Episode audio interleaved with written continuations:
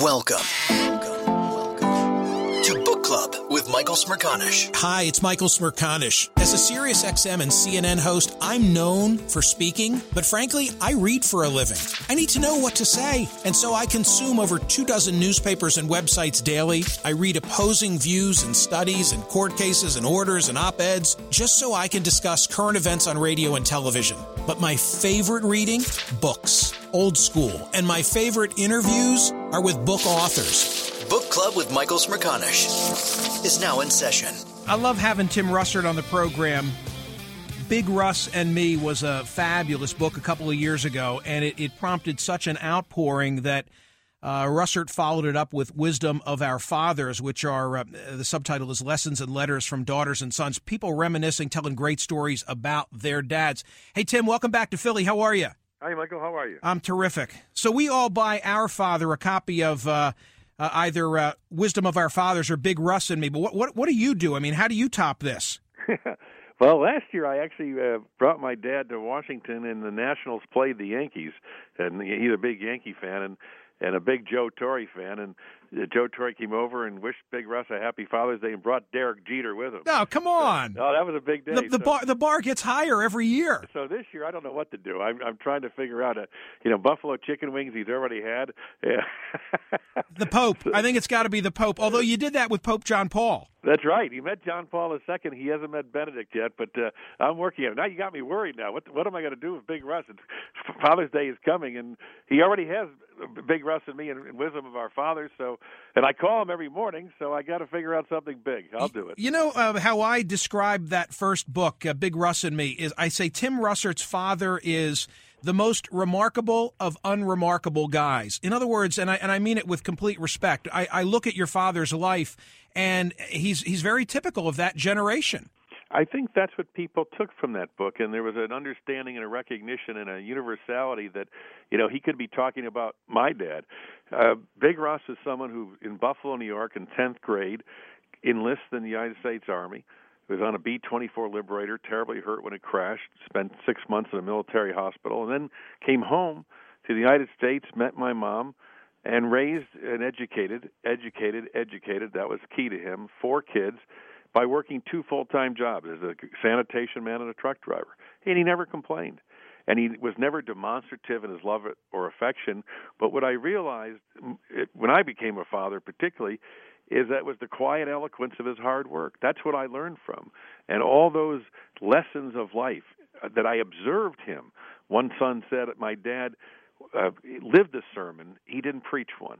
But it's hard work, discipline, accountability, respect, preparation, all the things that I've tried to incorporate in my life, I observed in my dad's life, and I'm a better person for having just watched him. That's high praise. When I uh, I have uh, big, I have uh, the original book in front of me, and I wrote in the margin as I'm reading it. I'm looking at my original notes from the first time we spoke, and I, Tim, I wrote a note, and it said, "This guy would be a good neighbor."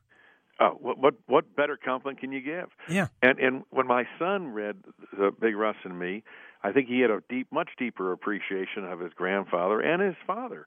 And I think he recognized that while things are different growing up in Washington in 2006, 2007 than they were in Buffalo in the 50s or Philadelphia in the 50s, he said, "You know, Dad, I learned some things, and and a lot of the decisions I have to make in my life, uh, I can use these uh, this approach to life.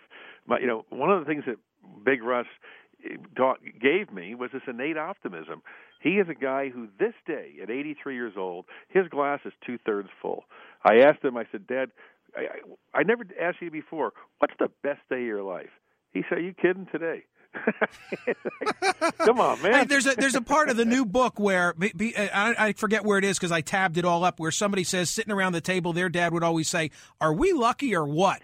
Isn't that the best? That is the best. Are we lucky or what? My dad's favorite expression is "What a country!" What a... and he'll be sitting there if it's a good cup of coffee or a, a, a, a hot dog on the grill that is charred just right with some Weber's horseradish mustard, or seeing the statue of Saddam Hussein falling. What a country! And you can, I can, I can honestly see Mike. I can see his heart pounding. He just loves his life loves being an American, loves watching his kids and grandkids, and and he just keeps radiating that sense.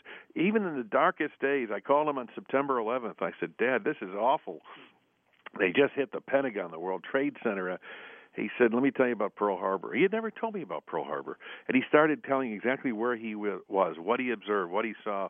He said they always make the same mistake. They listen to our debates, they hear us yelling and screaming at each other, and they figure, "Ah, oh, that's a divided country. There, that's an easy mark." He said, "Wait till you see how we pull together." And that night after September 11th, I watched liberals and conservatives, Democrats, Republicans who hadn't talked to each other in days and weeks or probably months on the steps of the Capitol spontaneously singing God Bless America. This is the Book Club with Michael Smerconish podcast from SiriusXM. Listen to Michael live weekdays on POTUS, SiriusXM channel 124, and on the SXM app. Hey Tim, before you leave me, yeah. Dutch, is it pronounced Bialki? Yes, Dutch Bialki. I, am I'm, I'm so glad this is in this book. Well, thank you, Michael. Dutch was uh, had father of eight kids. On his 75th birthday, each of the eight kids sat down and wrote 75 reasons why they loved their dad and what he meant to them. On his deathbed, all he cared about was having his wife reading him those reasons from each of those kids. And he said great. nothing was more important than life.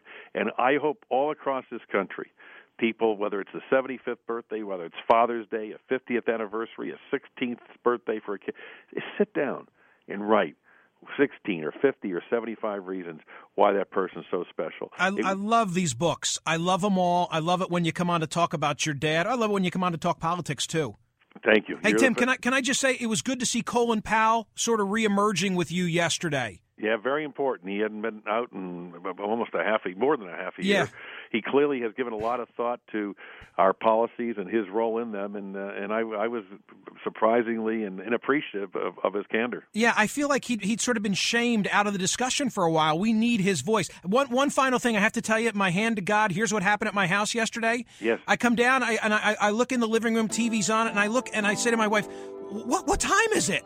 And she, I forget what she said, 8.30, 9 o'clock. I said, it's got to be 10.30. You, you screwed me up with the time change yesterday, and I was convinced the power had gone out in the house. I said, no, it's got Russert's on. We were on early for the French Open. Next next week is regular time. We'll Don't, be back. you can't do that again. I won't. I promise, Michael. Hey, Tim, good to have you, man. Thank you. Book Club with Michael Smerconish. New episodes drop Mondays, Wednesdays, and Fridays. Listen to the Michael Smerconish program weekdays on SiriusXM's POTUS channel 124 and anytime on the SXM app. Connect with Michael on Facebook, Twitter, YouTube, and at smerconish.com.